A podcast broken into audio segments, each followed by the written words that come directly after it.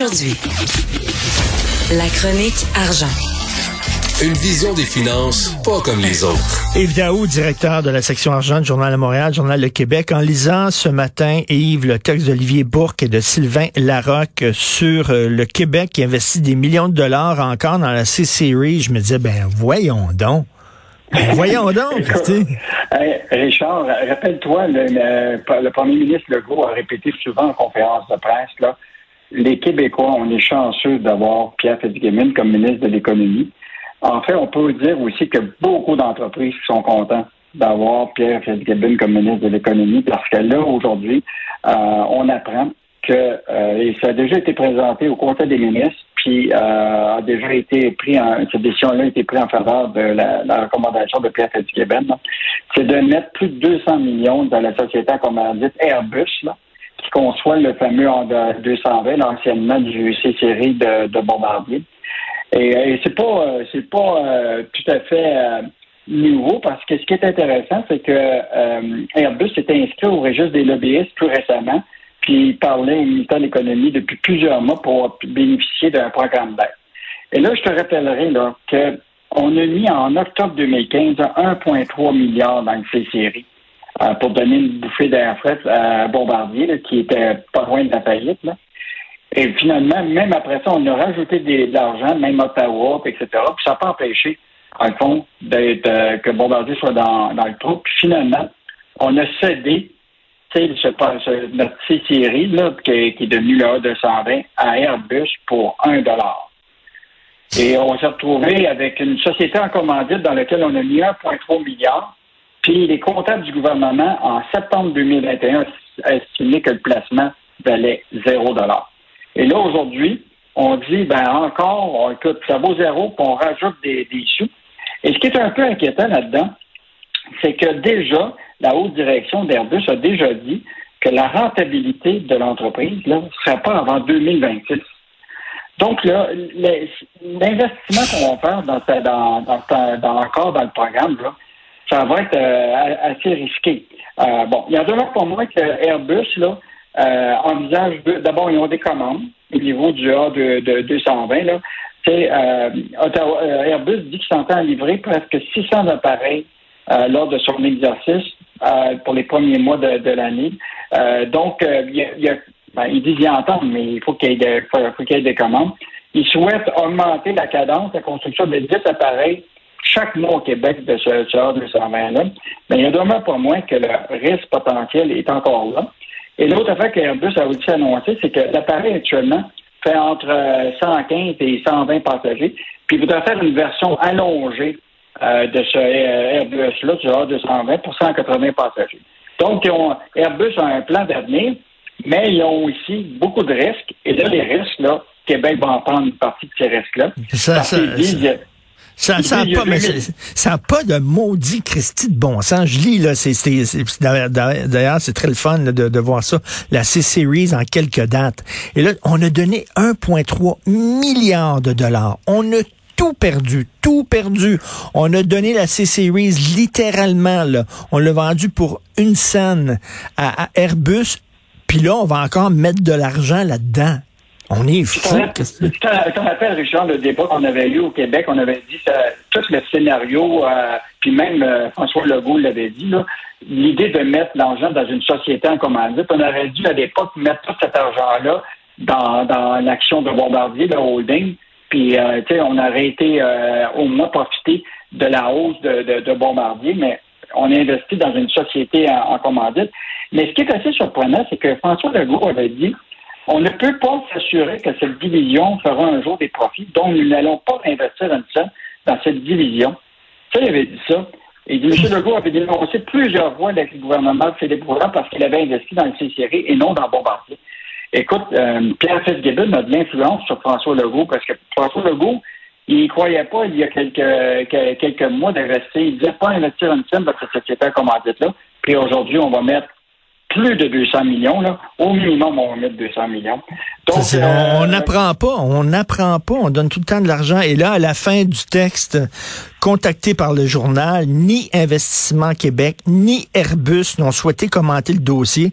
Investissement Québec, c'est nous autres, c'est notre argent. Comment ça qu'ils veulent pas commenter?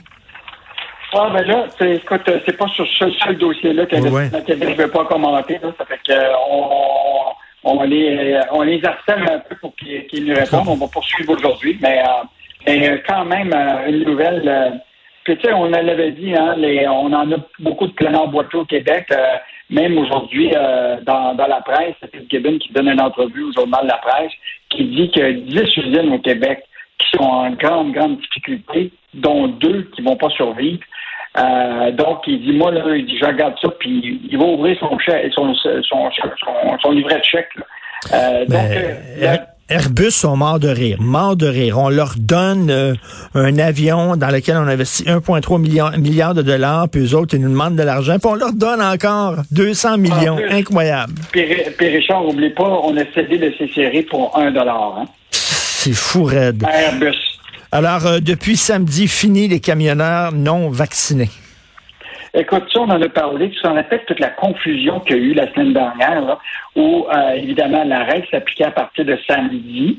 Euh, donc, les camionneurs canadiens qui vont aller aux États-Unis puis ne sont pas vaccinés, quand ils vont revenir ici, ils vont devoir être mis en quarantaine. Puis l'autre affaire, c'est que tous les camionneurs américains sont pas qui sont pas doublement vaccinés pourront pas rentrer au Canada.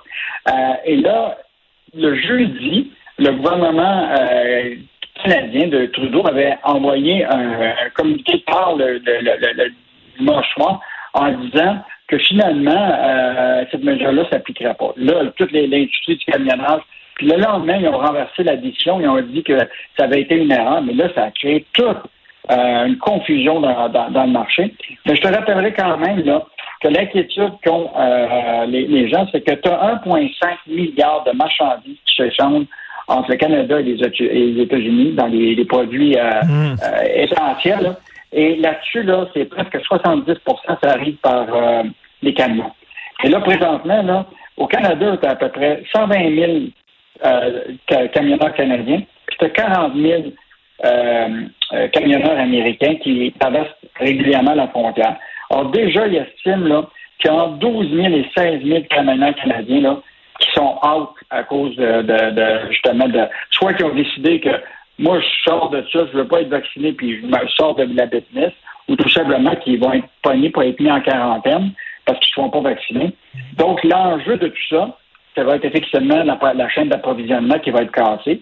Puis là, même les entreprises actuellement là, qui veulent pas se retrouver dans cette situation-là parce qu'ils n'ont pas des contrats, il y en a même qui sont prêts à offrir 2500 dollars de bonus à tous les camionneurs qui sont pas vaccinés jusqu'au 31 décembre de se faire vacciner. Fait que la course hmm. contre la montre est, partie. Euh, mais il faut s'attendre, là, je le dis, là, aux États-Unis, c'est déjà commencé, mais on va voir probablement des tablettes vides euh, dans quelques grands magasins, là, parce que, écoute, euh, quand tu perds mettons 10 à 20% de tes camionneurs dans une industrie qui représente 80% de tout le transport de marchandises entre le Canada et les États-Unis, il va avoir des conséquences à, quelque part. Tout à fait. Et euh, parlant justement de commerce au détail, on a vu que les gyms, c'est aujourd'hui d'ailleurs que le couvre-feu se termine, je pense. Euh, commerce au détail, ils veulent ouvrir. Les gyms aussi voudraient ouvrir aussi. les gens, les, gens dans, le milieu des commerces commencent à, être en maudit. Là. Oui, bien, je pense ce qui est important, c'est des annonces politiques puis après ça, là, tu sais qu'il y a quand même d'ici 24 janvier, il reste encore beaucoup de temps, là. Mais je peux te dire a beaucoup de travail qui sont en, fait en coulisses par les grands euh, du, du, commerce parce qu'ils vont regarder à des méthodes d'assouplissement. Parce qu'actuellement, pour plusieurs, là, écoute, c'est vraiment l'enfant. Euh, je te rappelle la mesure, là, donc à partir du 24 janvier, c'est l'obligation vaccinale qui est imposée au commerce de plus de 1500 euh, mètres euh, euh, carré, donc 16 000 pieds euh, carrés, là, euh, dès le 24. Donc, quand tu vas te présenter, tu vas devoir avoir le passeport vaccinal. Mais là, il y a de la confusion totale par rapport aux grandes chaînes, là. Costco, Walmart, qui eux autres, là, tu comprends, ça comprend de la pharmacie, qui normalement est mhm. exemptée. tu la bouffe. et donc, là, il y a vraiment un, travail avant que le décret sorte, là, de travail de coulisses, s'assurer que tout ça soit clarifié. Euh, et donc, même euh, du côté de Walmart, là, euh, qu'ils veulent pas le dire, la stratégie, mais quand tu dis, là, euh, nous autres, on est en train d'évaluer concrètement ce décret-là, ça veut dire que soit qu'ils vont les contester, puis déjà, là, écoute, ça circule. Il y en a qui pensent qu'ils vont. Des restaurateurs ont commencé à penser à faire de la désobéissance civile. Moi, je vais ouvrir mon restaurant. Ben oui, j'ai vu ça. Hein? Puis il va peut-être avoir des commerçants qui vont faire la, même chose. Et ce qui est fascinant, écoute, on a été sur euh, juste euh, sur le terrain vendredi, puis on s'est retrouvé chez Kevin Parker, puis il y avait un consommateur qui était là, qui, euh, qui, s'apprêtait à rentrer, tout ça. Puis là, lui, il avait son cellulaire. Le problème, c'est que sa batterie était à terre. Il n'y avait plus de cellulaire. Imagine-toi, il est dans la ligne à partir du 24 janvier. Il arrive, son passeport vaccinal, il a voyagé pour aller comme client. Puis là, il est plus capable de montrer son passeport vaccinal. Puis là, as des vaccinés en arrière qui, vont commencer à chialer. Oh, toi, dans, dans, dans la ligne d'attente parce que je peux pas rentrer. Euh, écoute, ça va être la, la, bordel pour, pour gérer tout ça. Puis tu nous connais, les Québécois, on a c'est un peu latin, là. Euh, puis moi, ce que, ce que, je trouve... Euh, c'est tous les employés qui vont se retrouver à jouer la police à l'entrée. Là. Parce que euh, c'est pas facile, ça. Non, non, non. ils vont se faire engueuler. En tout cas, je veux dire, j'étais au Carrefour Laval en fin de semaine, il y avait du monde en taboire. Euh, vraiment, les gens continuent quand même de magasiner malgré tout. Mais c'est vrai que pour les commis, là, ça sera pas facile. Ils vont se faire engueuler comme du poisson pourri. Merci beaucoup, Yves Daou. On se parle demain. OK. Salut. À demain. Au revoir.